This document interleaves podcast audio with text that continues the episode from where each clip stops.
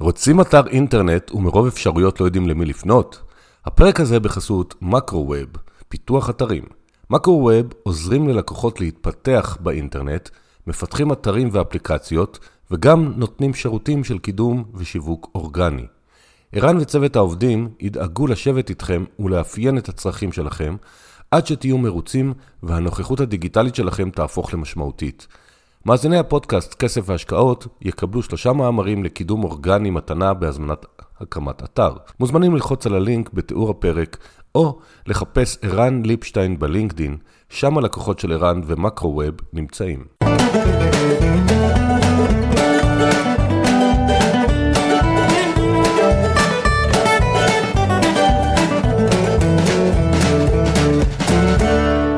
שלום לכולם, ברוכים הבאים לפרק בנושא נכסים דיגיטליים, כאן עמית אשת. והיום האורח שלי הוא דוד פופוביץ', שהוא יזם e-commerce שהגיע מעולמות השיווק. הוא גם מנהל את קהילת יזמי ה-e-commerce בישראל, וסוכנות לתיווך נכסים דיגיטליים, Trust the Brokers. שלום דוד. שלום עמית, מה שלומך? מעולה, נדבר היום על דברים שרבים מהם אני לא מבין, אז יהיה לי כיף. אנחנו קוראים ל-Trust the Brokers סוכנות תיווך לעסקים דיגיטליים. כי בנכסים דיגיטליים אה, נהיה סטיגמה כזאת ונהיה שם רע, אז אנחנו מקדימים את זה על עסקים דיגיטליים, אה, מדייקים את זה. אז עכשיו אה, זה עוד הוכחה, מה שאמרת, לזה שהמרואיין לא רואה את השאלות, כי חלק מהשאלות נוגעות במה שציינת עכשיו, עסק דיגיטלי, נכס דיגיטלי. אז מאזינים יקרים, שאני אומר לכם שמרואיין לא שומע, לא מכיר את השאלות, הנה, הוכחה.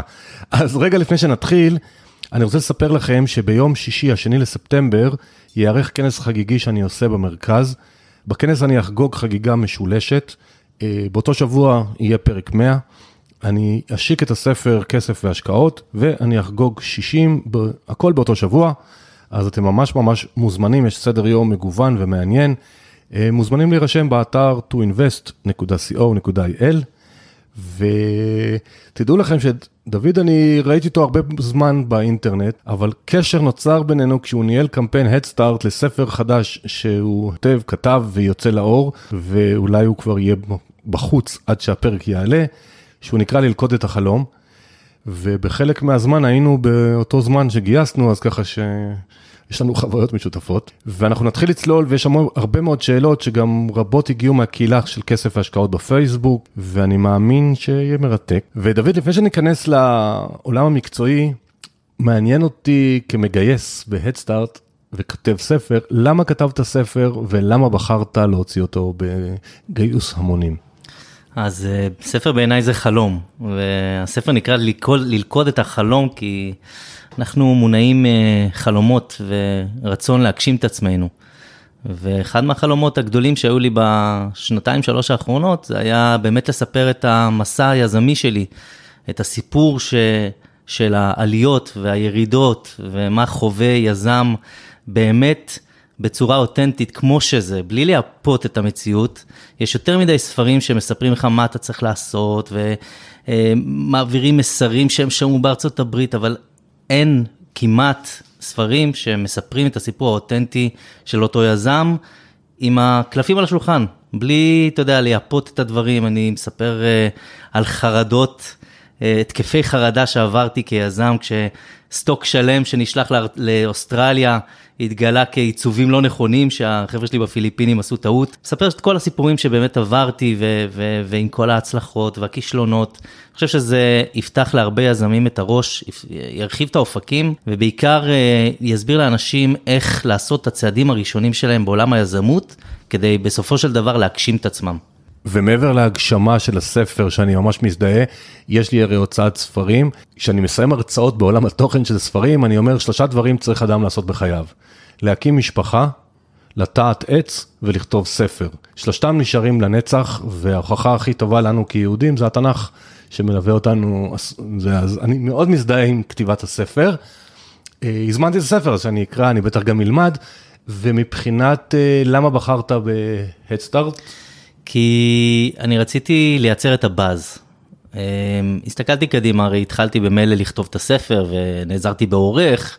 אמ, זה לא עסק כלכלי ספר, אנחנו יודעים שאין פה שום דבר רווחי, זה לא הולך להיות רווחי אף פעם כנראה.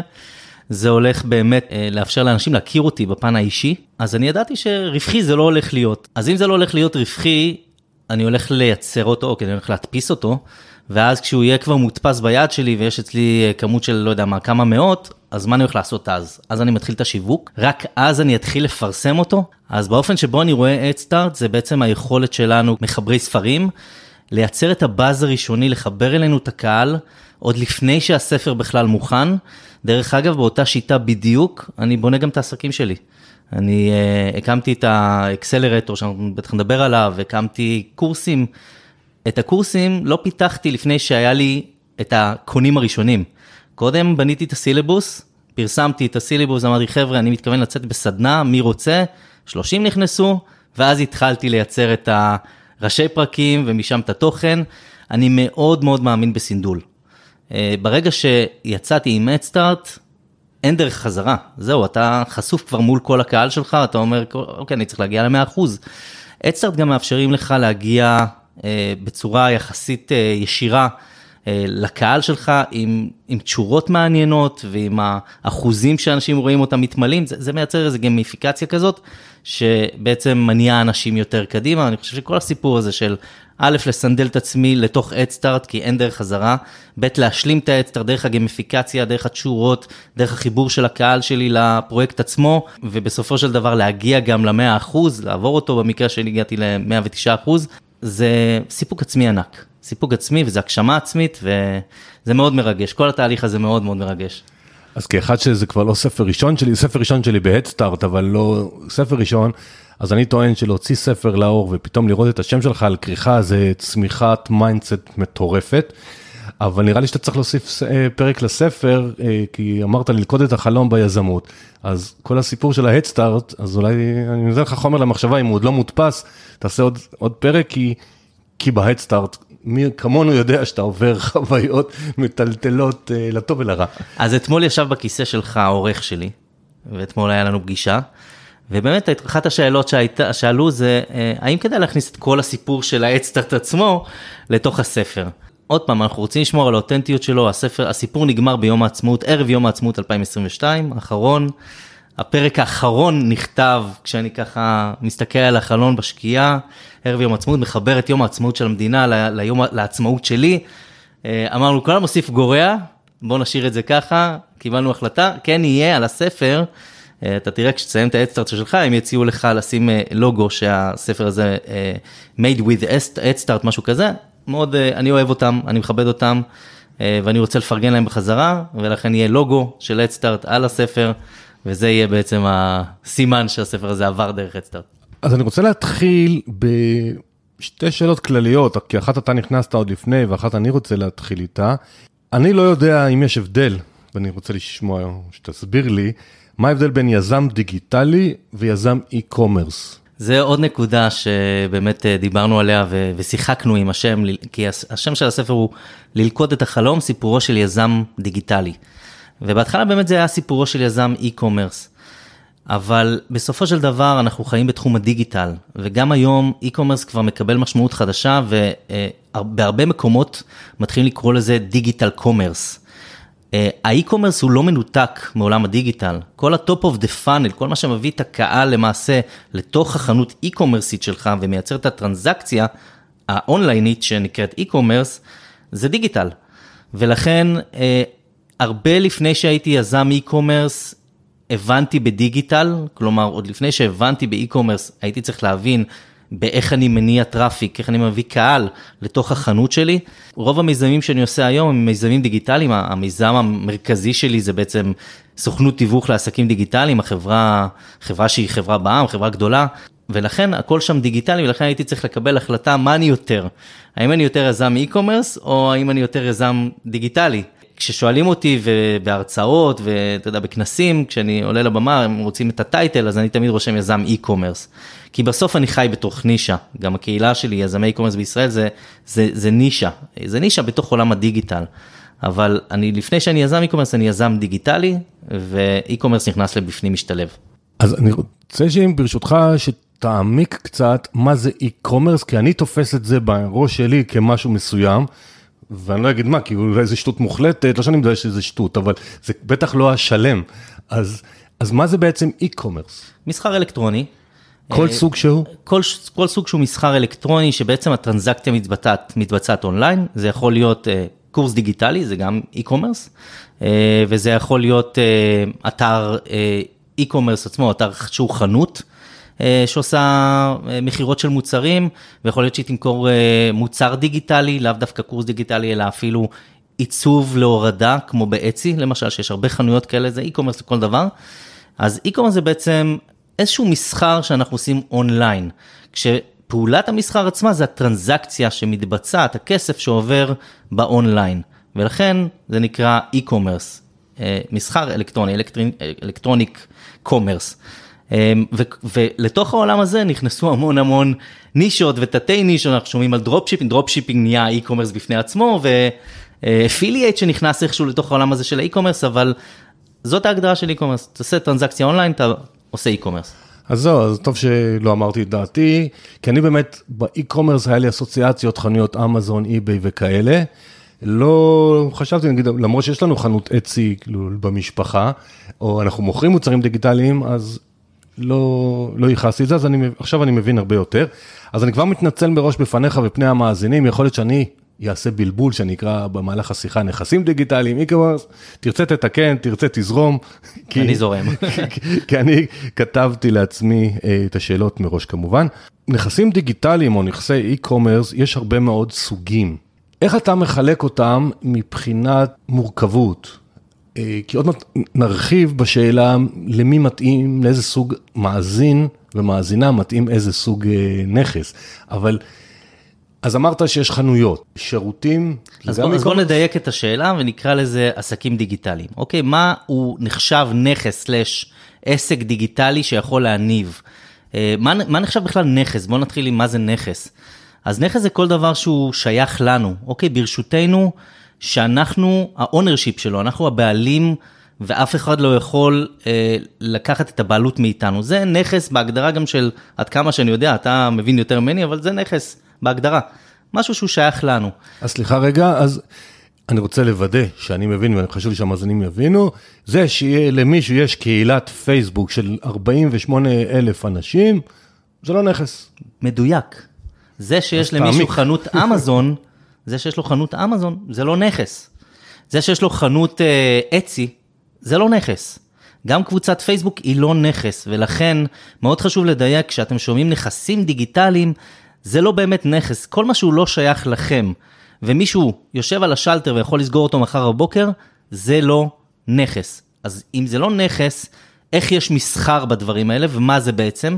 אז זה עסק, אוקיי? זה עסק דיגיטלי לכל דבר ועניין, כשצריך להבין שבסוף הבעלות על העסק הזאת, על, על העסק הזה, נמדדת על ידי מי שולט עליו, ועד כמה אתם עומדים בתקנון של אותה פלטפורמה שאתם עובדים בתוכה. אז בואו ניתן דוגמה למשל, חנות האמזון זה עסק e-commerce.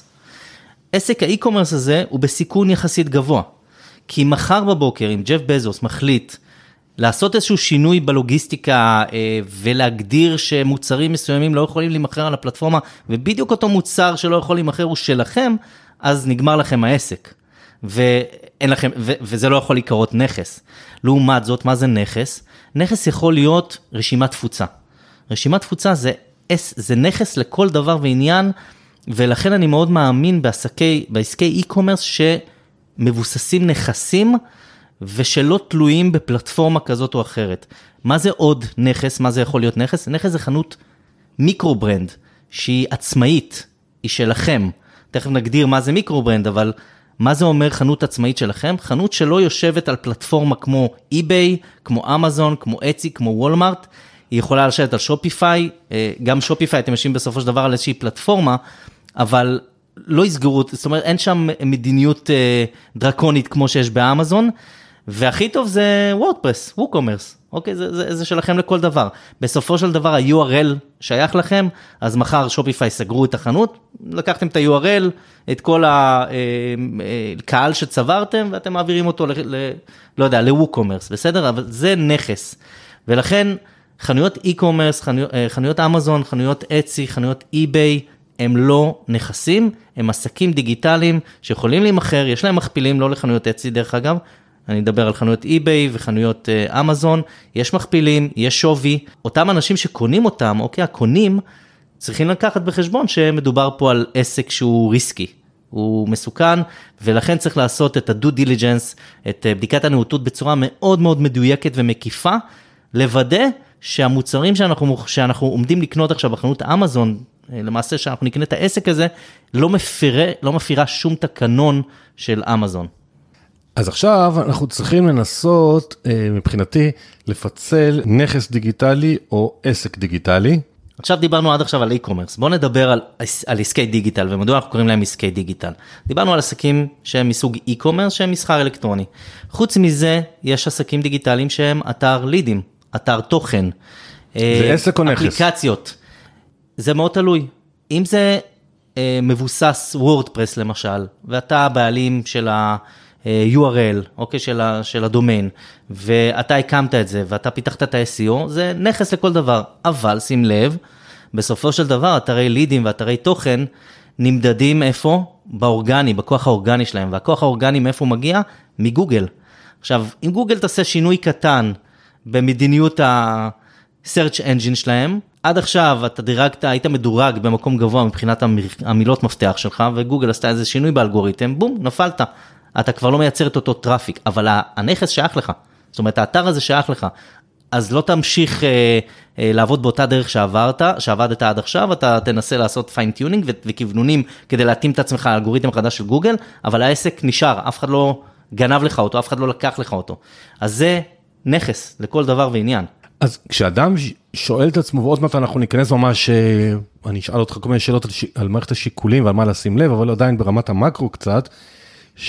אני, עוד פעם חושב, כמו שאמרת, שזה השקעות ברמות הסיכון, סיכוי הגבוהות ביותר. זאת אומרת, שאני עוד פעם, הפודקאסט דן בכל מיני סוגי השקעות כאלה ואחרות, זה מבחינתי בהיי לבל של הסיכוי סיכון.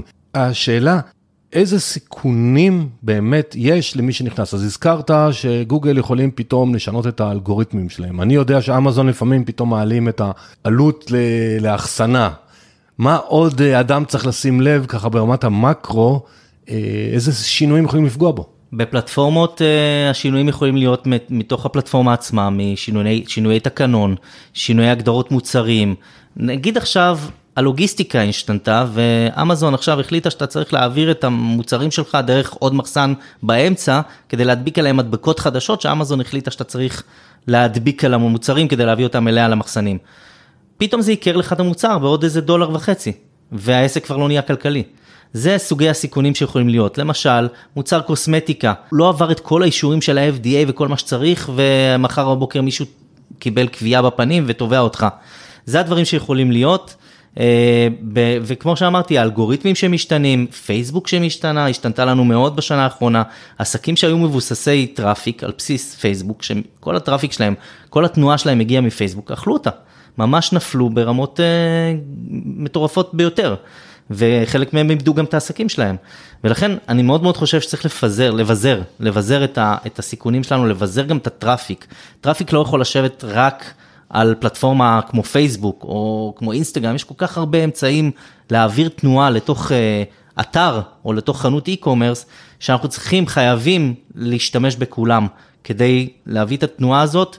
ולא להישען רק על פלטפורמה אחת שמחר בבוקר יכולה לשנות משהו אצלה ואיבדנו בעצם את, ה, את העסק שלנו. מעולה. אני חילקתי בהתכוננות שלי לשיחה את סוגי הנכסים, עסקים דיגיטליים, לשלושה סוגים.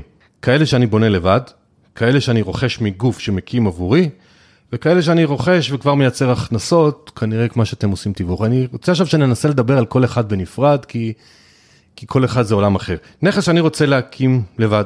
אז אני עושה איזה כמה שאלות שכתבתי ואתה תוסיף, תשמיט ותחליט מה. כתבתי לעצמי ככה, איך אני בוחר את התחום שמתאים לי? סדר גודל כמה תקציב נדרש, עוד פעם, לאחד שלצורך העניין הוא שכיר או עצמאי קטן וזה תוספת, זה לא הולך להיות משרה מלאה. איזה ידע טכנולוגי חשוב שיהיה לי?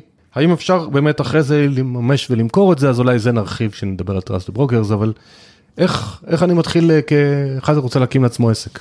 מצוין, אז לפני הכל אנחנו צריכים להבין, אה, כי גם בעולם הזה של העסקים, ודיברנו על זה, יש לך אה, עסקים מסוג אה, אתרי תוכן, אתרי לידים, אפליקציות, שזה כל הצד היותר דיגיטלי, ויש את הצד האי-קומרסי, שזה ממש לייצר מוצרים. אה, ללקט מוצרים, זה לא, לאו דווקא אתה חייב עכשיו ללכת לסין ולאפיין מוצר ולייצר אותו, אתה גם יכול ללקט אותו מכל מיני פלטפורמות שונות ולאחד את הכל ולשים את זה בתוך חנות אי-קומרסית אחת שלך, שהיא נישתית, ולזה אנחנו קוראים micro brand. אז קודם כל צריך להבין איפה אנחנו, איפה ה passion שלנו, מה מעניין אותנו יותר, האם מעניין אותנו לעשות אה, אה, נגיד אה, אתר שהוא אתר affiliate, שמציג שם מוצרים, אבל מאחורי המוצרים בעצם יש לינקים ששולחים את הלקוח לאמזון, ואז אין לך כאב ראש, אתה לא עם השירות לקוחות, אתה לא צריך לדאוג לאספקה, ראש נקי, אבל עמלות מאוד נמוכות, כלומר לייצר משם כסף קשה מאוד. מצד שני, אתה יכול לעשות אתר שהוא אתר לידים, אתר לידים זה עסק מצוין ואנחנו מוכרים אתרים כאלה במכפילים מאוד מאוד יפים. אה, רק אתה לא עושה e-commerce, אתה עובד על בסיס יכולות של SEO, אתה צריך להבין טוב מאוד בלעשות מחקר מילות מפתח, להבין את הנישות, להבין מה אנשים מחפשים, אחר כך אתה צריך ליצור קשר עם ספקים בנישה שבה אתה פועל, כדי להעביר אליהם את הלידים ושהם ישלמו לך עליהם. אז גם פה יש עבודה, אה, זה עסק בפני עצמו.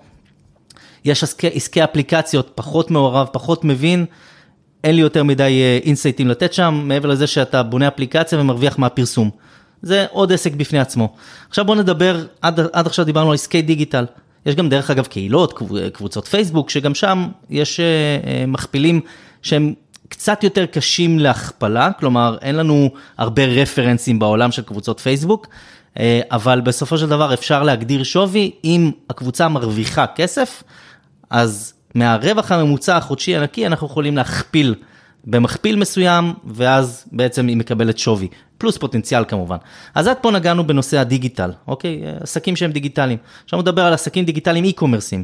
אז יש לנו intent buying או impulsive buying. אנחנו צריכים להבין שיש שתי אפשרויות למכור היום מוצרים ב e-commerce.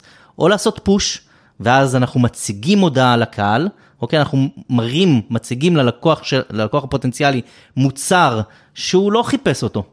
זה פתאום מוצג לו עכשיו על הפיד של פייסבוק, הוא נדלק ונכנס לתוך האתר, ומשם כבר מתחיל כל הנושא של ההבנה של e-commerce. זה נקרא impulsive buying, זה נקרא push. ויש את האפשרות השנייה שהיא pull. אנחנו עובדים על intent buying, על, על מצב, כוונת רכישה. בן אדם רוצה לחפש עכשיו אה, מחשב מסוג מסוים, מודל מסוים, נכנס לגוגל, נכנס לאמזון ומחפש את המוצר.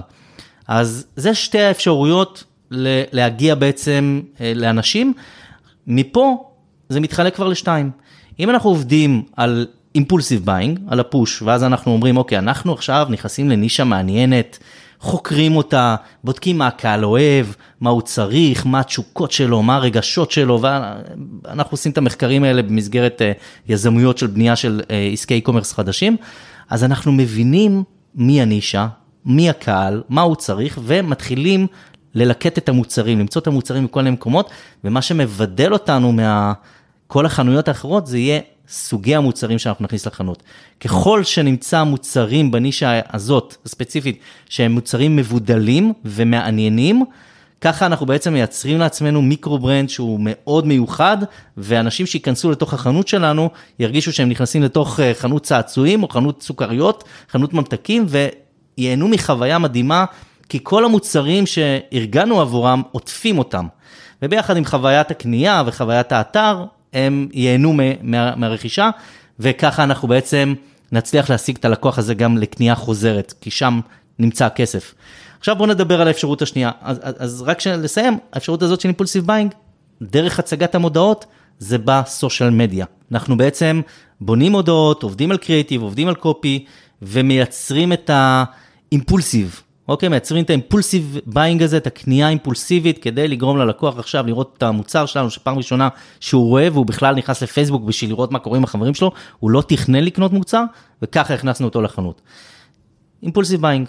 בואו נדבר על intent buying. האפשרות השנייה היא להקים אתר e-commerce, חנות e-commerce, שהיא מבוססת SEO. זה אומר שאנחנו הולכים לגוגל ובונים את העסק שלנו מסביב לגוגל. ולכן אנחנו נעשה מחקר מילות מפתח ואנחנו נבין איזה נישות יותר חזקות, איזה נישות פחות חזקות, מה אנשים מחפשים בתוך הנישה, איזה סוגי מוצרים, ונתחיל לעבוד על הקמת החנות כשאנחנו שמים דגש מאוד מאוד אה, חזק על ה-keywords. ועל המודל של ה-SEO, אוקיי, שאנחנו נבנה אותו לפי המודל של ה-SEO בצורה מאוד מאוד טובה. יש אנשים שהם מומחים לזה. ארבעה, חמישה, שישה חודשים, האתר מתחיל להיות מדורג במקומות ראשונים בגוגל, ובעצם אנשים, התנועה מתחילה להיות מוזרמת אלינו באופן אורגני. דרך uh, חיפושים בגוגל על מילות המפתח שאנחנו כבר יודעים שאנשים מחפשים.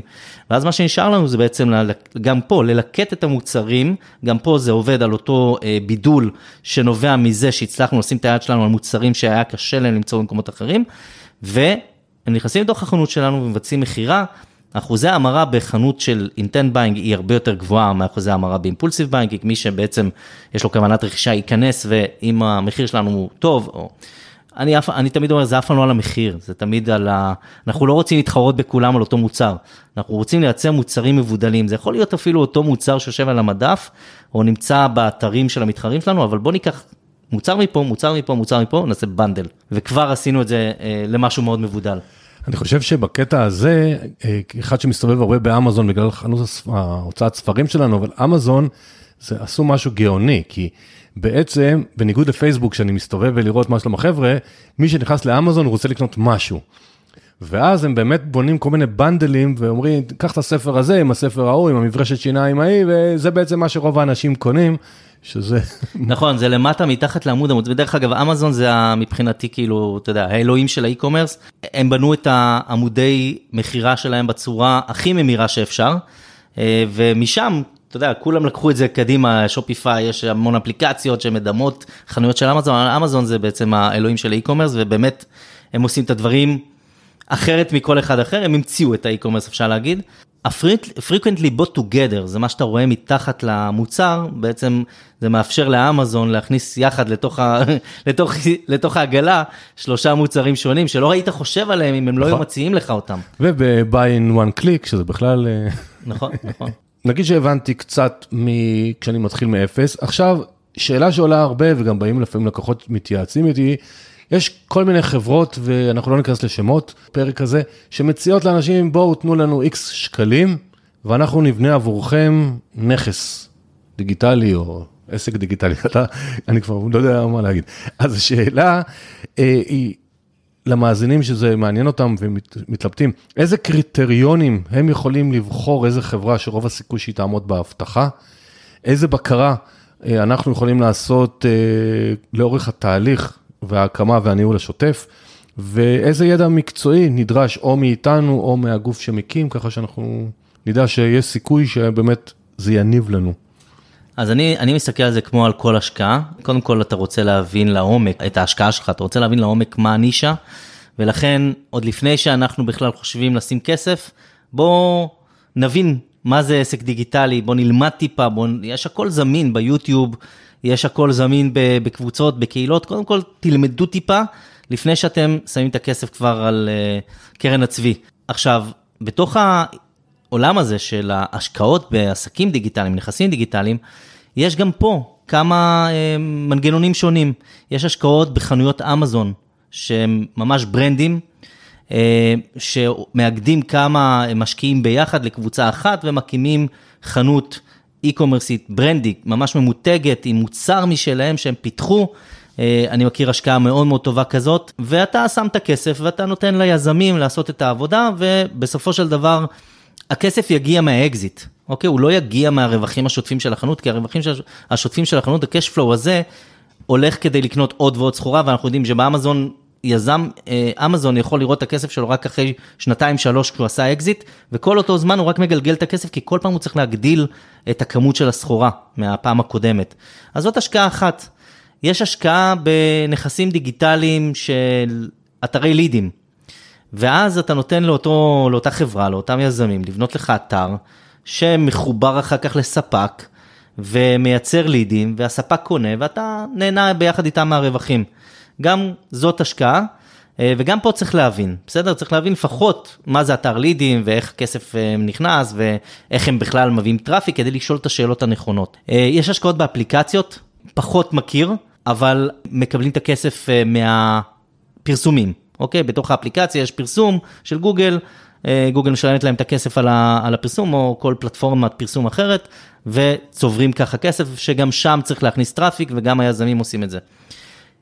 אז יש כמה אפשרויות, ויש גם כמובן השקעות של יזמי e-commerce, ממש אתה נכנס למותג, מיקרו-ברנד שקיים כבר ועובד ומגלגל כסף, ואתה נכנס כמשקיע, נותן את הכסף ליזם כדי שהוא יקנה עכשיו אה, אה, עוד שטחי פרסום או עוד סחורה, ואתה נכנס פסיבי להשקעות האלה, יש לנו לא מעט השקעות כאלה במסגרת של הדירקטוריון. מה אני רוצה להגיד בכל הדבר הזה? מעבר לזה שאתה צריך להבין, אתה צריך בסופו של דבר להשקיע באנשים. תמיד השקעות זה בסוף באנשים, אנחנו צריכים להבין מי עומד מולנו, אנחנו צריכים לדבר איתם, אנחנו צריכים לראיין אותם, ויותר מזה, בואו נראה קצת הוכחות, בואו נדבר עם אנשים שכבר השקיעו בעסקים האלה. בואו נראה העברות כספיות, זה הדבר הכי מעניין. בואו נראה העברות כספיות אמיתיות מאותה חברה לאנשים שהשקיעו בהם. זה יהיה ההוכחה הטובה ביותר שבאמת יש פה כסף שמייצר כסף, אוקיי? שיש פה, של הכסף של אנשים שהשקיעו כבר, אה, יש כבר החזרי, החזרי השקעה. כן, אבל זה אפשר גם לפברק, זאת אומרת, אם זה צריך להאמין בבן אדם כי סתם דוחות, אז אתה אומר שבתכלס, אה, לבחור את החברה זה פשוט לראיין אותם. להרגיש, לראות שהמודל העסקי הגיוני, כי אני יודע שיש חברות שמבקשות one time תשלום, יש כאלה שרוצות גם בשוטף. יש כל מיני מודלים כאלה ואחרים. אני חושב שיש היום הרבה ידע, אתה מבין? יש היום קהילות לכל דבר. אה, למשל בקהילת יזמי e-commerce, בקהילה שלי, אם בן אדם עכשיו יעלה פוסט וישאל, חבר'ה, אם אתם מכירים את החברה הזאת והזאת שנייה לפני שאני רוצה להשקיע, מה אתם חושבים עליה? בוא תקבל את התגובות. בוא תתייעץ, בוא, אם שולחים לי הודעה פרטית בוואטסאפ או במסנג'ר, אני עונה לכולם. תשאל. ככה זה הדרך ללמוד, אוקיי? זה הדרך הטובה ביותר ללמוד זה לשאול. רק אל תעשו משהו פזיז עם עצימת עיניים כשאתם בכלל לא מבינים בתחום. מעולה, זה תמיד נכון, גם בשוק ההון וגם בנדל"ן ובכל השקעה. בוא נדבר רגע על בעצם מה שאתם עושים ב-Truster Brokers, כמה שאני מבין לפחות, זה רכישת נכס עובד.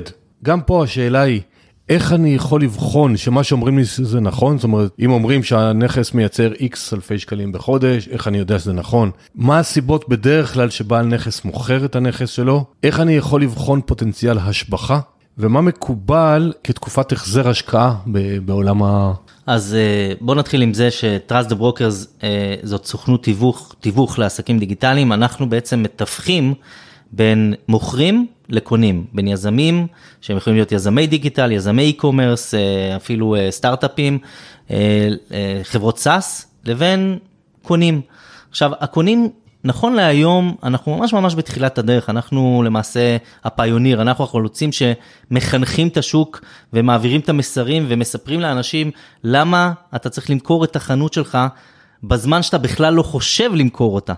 אוקיי, למה הזמן הכי טוב למכור את החנות שלך זה כשאתה לא חושב על זה?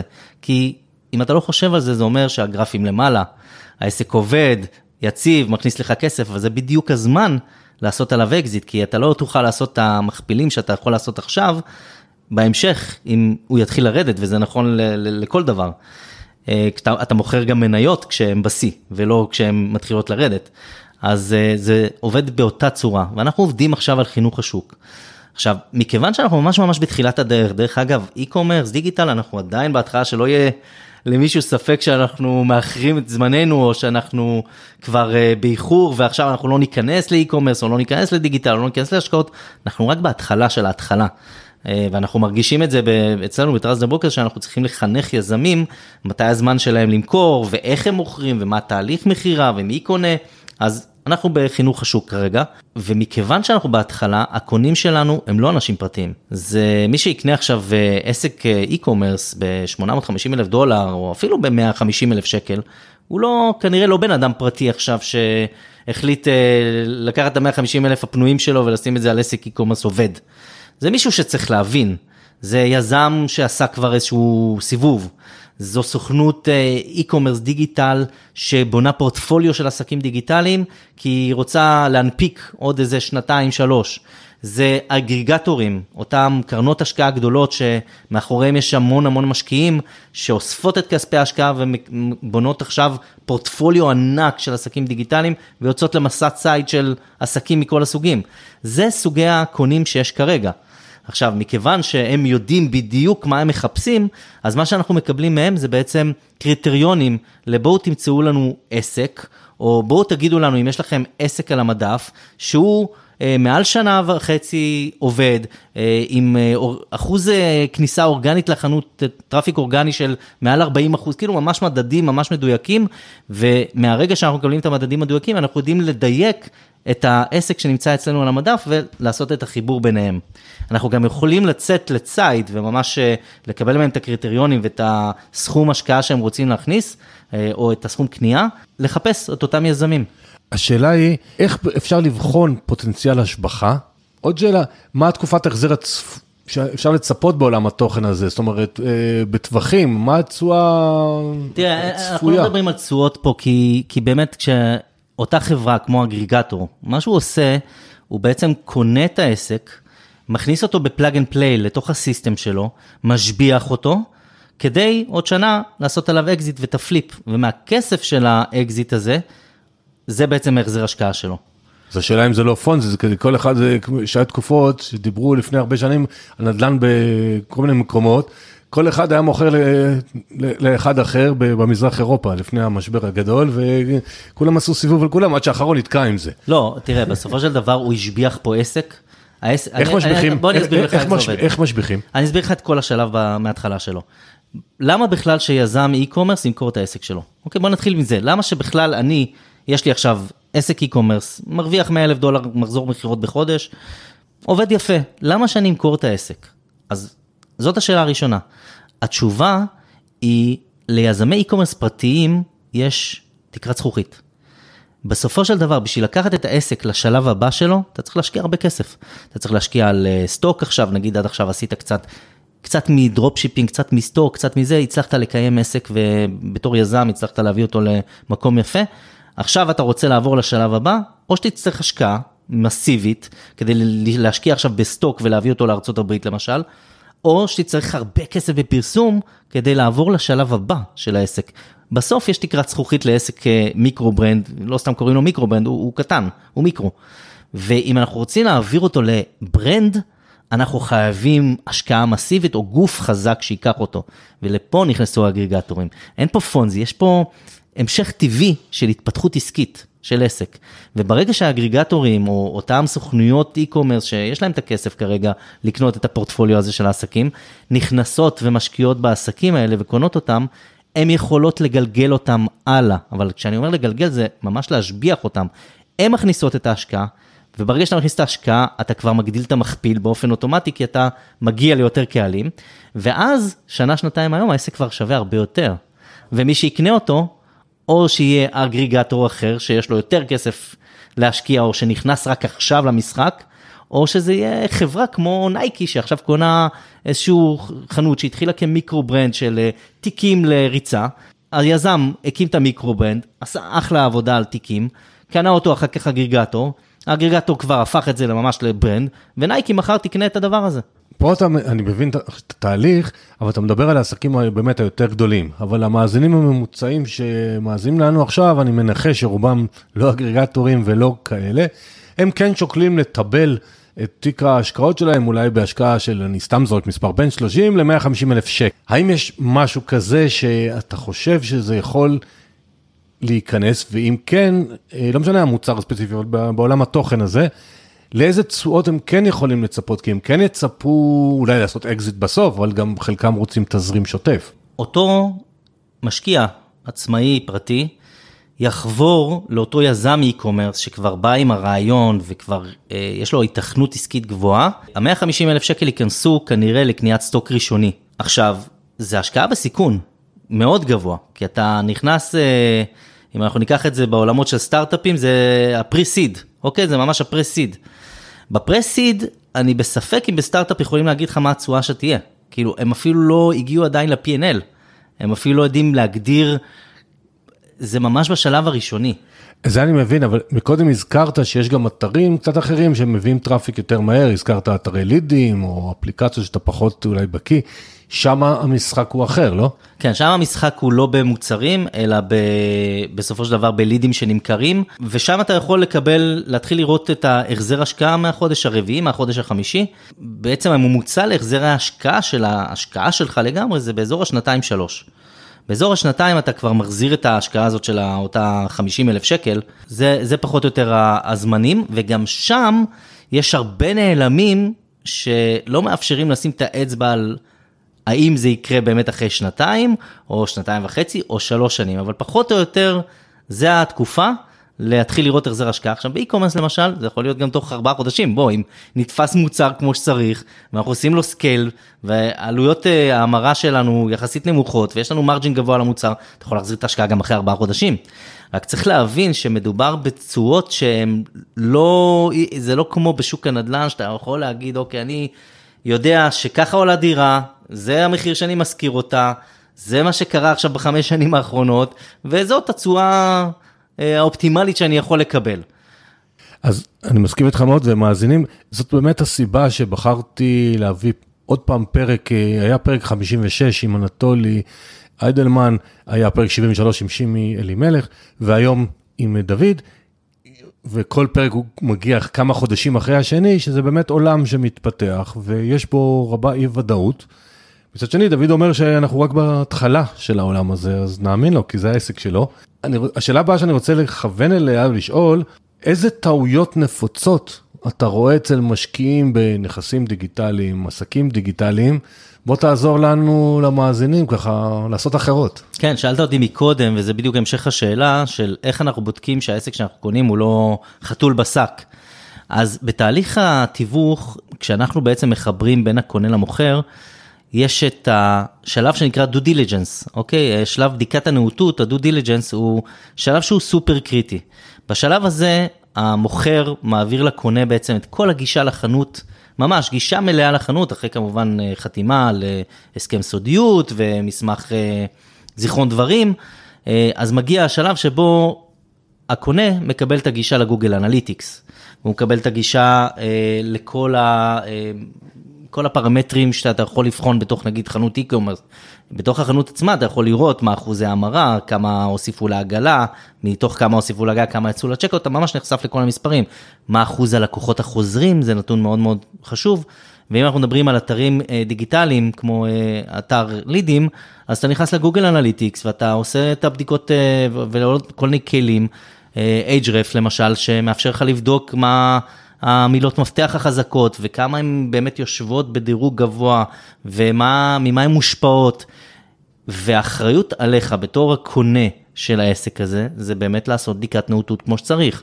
יש אה, חברות שמאפשרות לך להשתמש בשירותים שלהם, לעשות בדיקת נאותות, דרך אגב אנחנו עושים ב-Trust the Brokers בדיקת נאותות לאתרי e-commerce, כי יש לנו את כל הידע וההבנה של איך צריך אה, להיות אתר e-commerce מבפנים ואיך הוא בנוי, ואנחנו אה, נותנים את השירות הזה. אז אם אתה לא יודע לעשות את זה, תשתמש בשירותים של אנשי מקצוע. תיקח אה, אה, יועץ אה, שהוא מבין מאוד טוב ב-SEO וב-Google Analytics, כדי שיעשה לך את ה-due diligence לחנות של, לאתר הזה של הלידים. ותיקח אה, מישהו שמבין מאוד טוב ב-e-commerce, שיעשה לך את אותה בדיקה לאתר e-commerce וכן הלאה. אל תעשה הכל לבד. בקיצור, אתה אומר, כמו כל דבר, אה, לבדוק טוב ולא להתפתות ולא להאמין למה שאומרים. אז אם יש לנו מאזינים שרוצים ממש ללמוד ולהעמיק בתחום הזה, אז אני רואה פשוט הרבה מאוד שאלות בכל מיני קבוצות, איך לומדים את זה. אז ציינת שיש ברשת מלא קבוצות, יש מלא מידע, לכם יש, לך יש תוכנית אקסלרטור, אולי יש עוד דברים. תן למאזינים, תעשה לעצמך פרסומת, גם אם אתה רוצה, בדרך כלל לא מסכים, אבל עכשיו אין לי בעיה. איך, איך מאזינים שרוצים להיכנס לעולם הזה, וזה מבלבל אותם, כי אנחנו היום בסך הכל בפרק הזה גם קצת מבלבלים אותם, נכס דיגיטלי, עסק דיגיטלי, מוצרים, לידים וכולי. איך, איך אנשים לומדים, מבינים, ואז מחליטים אם לטבל את תיק ההשקעות שלהם, צורת הגדלת ההכנסות שלהם דרך העולם הזה. אז, אז יש לך בעצם אה, זמן או כסף, נכון? אה, בסופו של דבר זה או שאנחנו משקיעים את הזמן הזה ובונים את העסק הזה בעצמנו, או שאנחנו משלמים כסף או משקיעים כדי שמישהו אחר יבנה את זה עבורנו. אז אם מישהו אחר יבנה את זה עבורנו, דיברנו עד עכשיו על מה צריך לעשות כדי שמישהו אחר ייקח את זה קדימה, אנחנו נשקיע את הכסף, יש חברות ויש יזמים פרטיים שישמחו לקבל השקעה בתחילת הדרך כדי אה, להכניס אתכם באחוזים לעסק, דרך אגב, זה, זה לא רק למכירות עצמם, אתם ממש נכנסים באחוזים לעסק כשותפים, פשוט שותפים משקיעים פסיביים. אמ, אז זה בנושא הכסף. עכשיו, בנושא הזמן, אם אני רוצה ללמוד ולהתחיל לייצר לעצמי את אותם עסקים שבהמשך אני אוכל למכור אותם, או להכניס השקעות, אז אני אלמד. עכשיו, התחום מאוד השתנה, מאוד השתנה מאז 2000 וסוף 2015 כשאני התחלתי. הוא היה מאוד מאוד פשוט, היית מעלה מודעה בפייסבוק, מוצא איזה מוצר באלי אקספרס, שם אותו מול העיניים של הקהל ויאללה, אה, מתחיל להעיף המון המון מכירות ככה, המון מוצרים. ומה שקרה זה שלאט לאט הקהל התבגר. הקהל התבגר, תעשיית האי-קומרס התבגרה, ואנשים נהיו יותר ויותר סקפטיים למה הם רואים, ומתחילים לסנן בעיניים שלהם את מה שנראה להם סכמי, ונראה להם חשוד ו- ו- ולא נראה להם אותנטי. ולכן אני כל הזמן משתמש בצמד המילים אותנטיות מנצחת. היום מה שמחזיק ותופס בעולם הדיגיטל, ואני חושב שזה ב- לכל, נכון לכל התעשיות, זה האותנטיות. ואי אפשר היום למצוא איזה מוצר ב-AliExpress בסין, ולצפות שעל בסיס המוצר הזה שאני אעשה עליו dropshipping, או אני אשלח אותו עכשיו, ייקח לו שלושה שבועות להגיע ללקוח, אני יכול לבנות עסק. אני יכול אולי להתנסות בזה חודש, חודש וחצי בהתחלה כדי להרגיש מה זה ו- ולייצר לעצמי הצלחה, אבל אי אפשר לאורך זמן לבסס עסק יציב, ובטח שזה לא עסק שנמכר בסוף באקזיט. אז מה נשאר לנו? נשאר לנו בעצם להקים עסקים אמיתיים, יציבים, עם רגליים חזקות על הקרקע, מבוססים, שאנחנו רוצים לבנות אותם לאורך זמן, לטווח ארוך, כשלמעשה האסטרטגיה שלנו כבר עוברת להיות אסטרטגיית אקזיט. אנחנו כבר מכניסים מונחים שנקראים אסטרטגיית אקזיט, ועל בסיס אסטרטגיית האקזיט אנחנו בונים את המותג, את ה-micro brand הזה. אז קודם כל אנחנו יודעים שאנחנו מגדירים אותו micro brand. מקודם אמרנו, בוא, בוא נפתח את ההגדרה של micro brand. אז micro brand זה בעצם מותג עצמאי, ברוב המקרים הוא יהיה מבוסס stock, אבל לא חייב, אתה יכול שיהיה לך גם את הספקים שלך אה, שישלחו מהם ישירות בסגנון dropshipping. מה שחשוב זה שהם יהיו מקומיים. כלומר, אם אתה מוכר בשוק האמריקאי, שהספקים שלך ישבו, יהיו בשוק האמריקאי והמוצרים שלהם יישלחו ללקוחות שלך בתוך יומיים שלושה. אם אתה מוכר בשוק הישראלי, אתה צריך שהסטוק שלך או הספקים שלך ישבו בשוק הישראלי. בסופו של דבר אמזון הציבה רף מאוד מאוד מאוד גבוה. הרף אומר, אם אתה לא מקבל את המוצר תוך יומיים, שלושה, גג חמישה ימים, רוב הסיכויים שהלקוח הזה לא יחזור לקנות ממך. ואם אין לנו לקוח חוזר, אז אין לנו עסק. כי בסופו של דבר באי-קומרס העסק מתבסס על return customer rate, על כמה מהקהל שהצלחת אה, להביא אותו לחנות שלך מהתחלה ושילמת עליו את הטראפיק, שילמת לפייסבוק, לגוגל, את העלות קנייה המרה של הלקוח הזה למכירה, כמה ממנו בסוף חוזר וקונה, ואז שם נמצא הכסף, כי כשלקוח חוזר, העלות שלך משמעותית יורדת. אז אנחנו קודם כל מבינים שמיקרו ברנד זה מותג עצמאי, כשההבדל בין micro brand ל-brand, זה ש-micro brand, אני מדמה אותו לסירת מרוץ, מי שראה את ההרצאה שלי, אה, שמסבירה מה זה micro brand, זה, זה סירת מרוץ.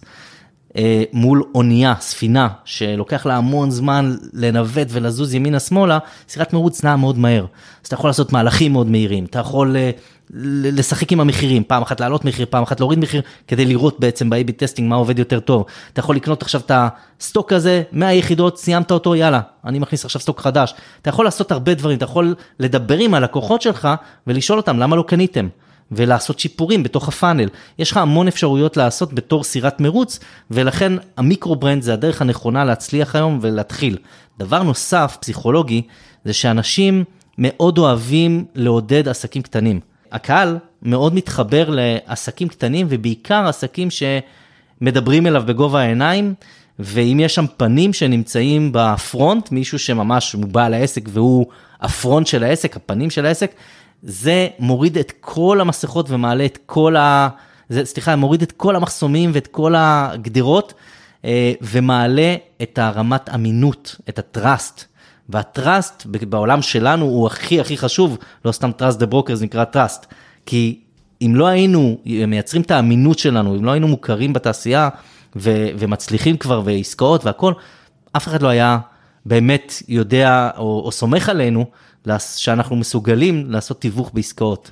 אז אבל לא ענית לי על שאלה אחת שמבחינת המאזינים היא קריטית, אני חושב, איפה לומדים את זה? אוקיי, אז לומדים בכל מקום. בסופו של דבר, אה, וכתבתי את זה גם בספר שלי, בסופו של דבר מי שרוצה ללמוד משהו, יכול להתחיל, המקומות הכי טובים להתחיל זה בקהילות, קהילות נישתיות. בקהילה שלי, שהולכת אחורה מ-2016, עלו כל כך מאות לייבים, עלו אלף, לא יודע, עשרות אלפי פוסטים.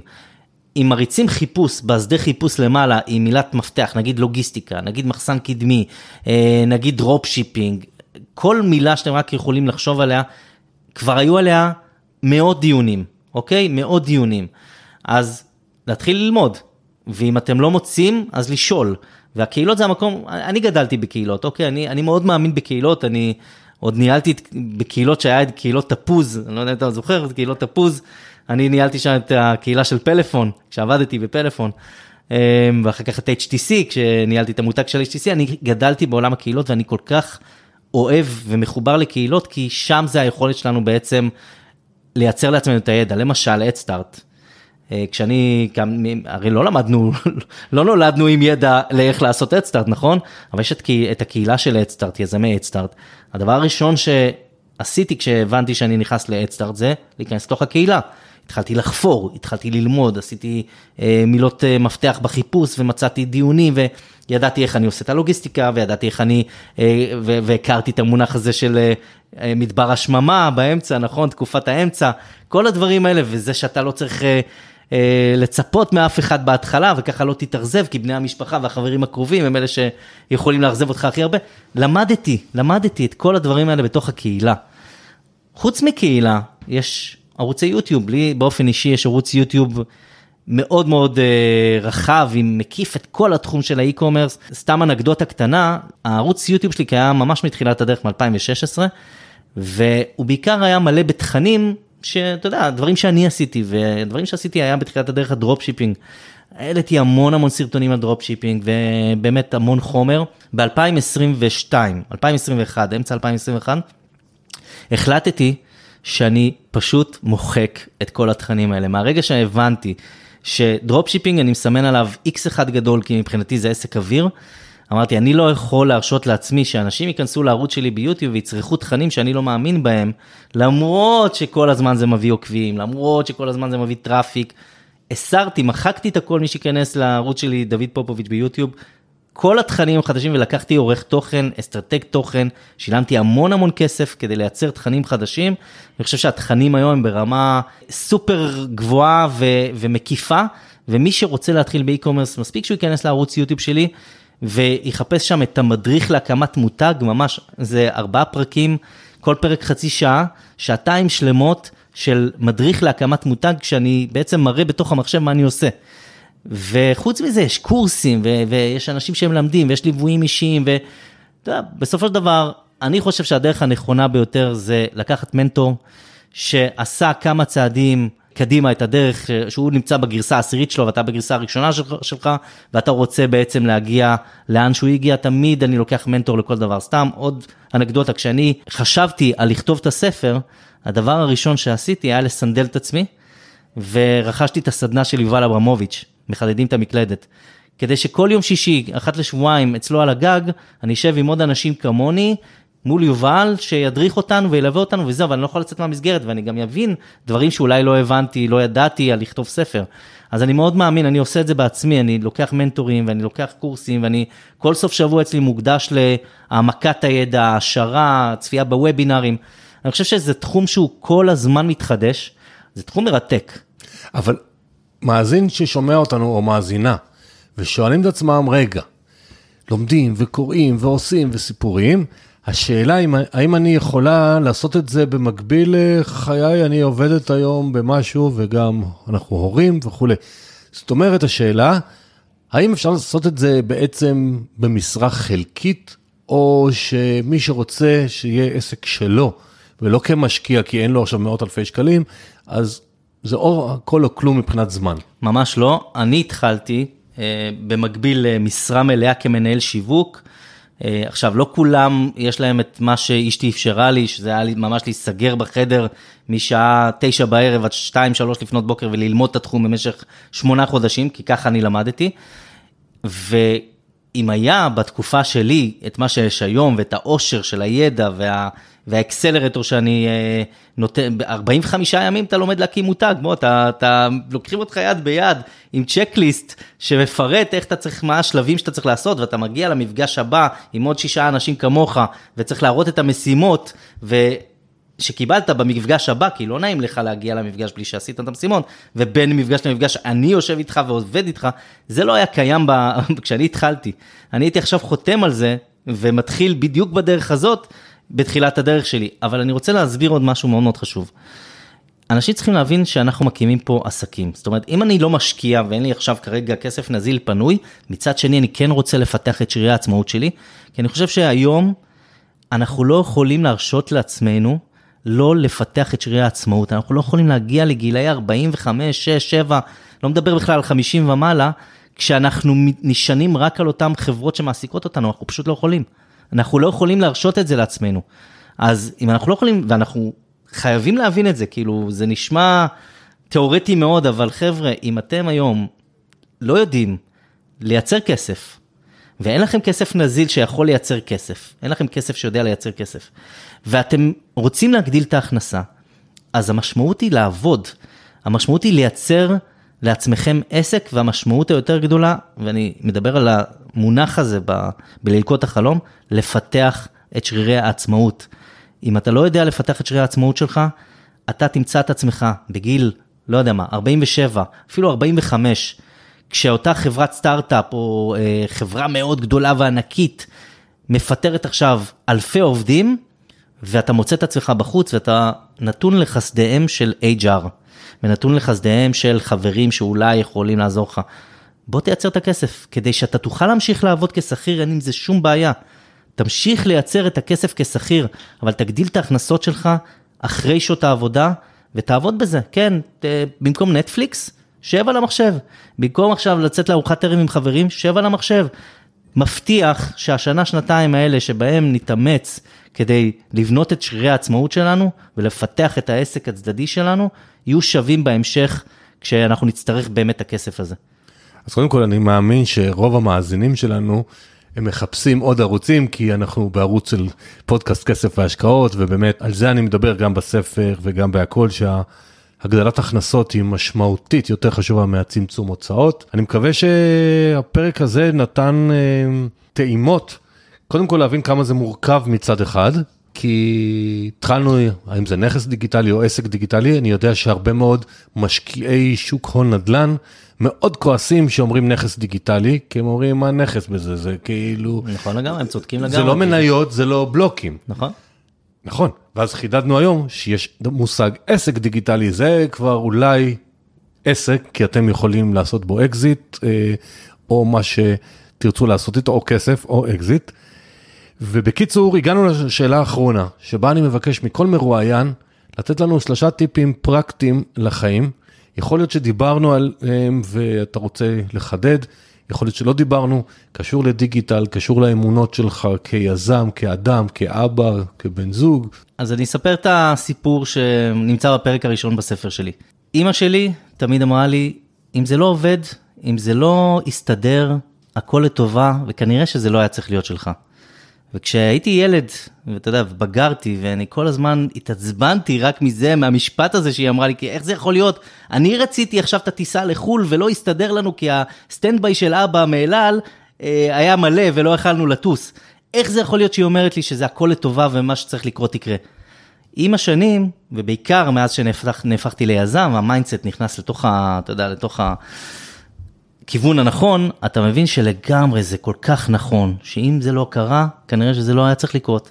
ואם זה לא קרה, הכל לטובה, אז דבר אחר יותר טוב יגיע. ורק בשנה האחרונה עברתי כל כך הרבה דברים שהוכיחו לי כמה הדבר הזה נכון. הטיפ השני, זה מה שאבא שלי תמיד אמר לי, וזה כתוב בתוך הספר, אז אני רק, אתה יודע, מקריא ככה בעל פה, עזוב את הכל, תהיה בן אדם, תעשה טוב לאנשים. לא מעניין התהילה, לא מעניין הגלורי, לא מעניין האגו, כל הכבוד, המשחקים, תהיה בן אדם מענץ', איש של אנשים, כל השאר יבוא אליך. אז אני חי היום, וזה הטיפ השלישי, אני חי את החיים שלי בקרמה. אני מאוד מאוד שלם עם עצמי, אני לא מתחרט על שום דבר שאני עושה, כי אני לא יכול להתחרט על משהו שהוא קרה, כי אם הוא קרה, אז הוא קרה לטובה. אז, אז אין לך את הדבר הזה של התחרטות, או שאני מתעצבן כי זה לא עבד, כי זה לא הצליח, זה קרה לטובה. והקרמה זה המקום לשתף, בסדר? זה, זה, זה בעצם הקהילה. הקהילה בעצם בנתה אותי, הקהילה יצרה את הכל, הקהילה היא מי שאני היום, והיא לא הייתה מתקיימת אם לא הייתי נותן ונותן ונותן, ולכן התוכן הוא המלך היום. ולכן כל מי שמצליח היום ברשתות החברתיות, זה אותו אחד שמייצר את התוכן. מי שרואים אותו ומי שמצליח זה מי שמייצר את התוכן. כי זה בסוף יושב על קרמה.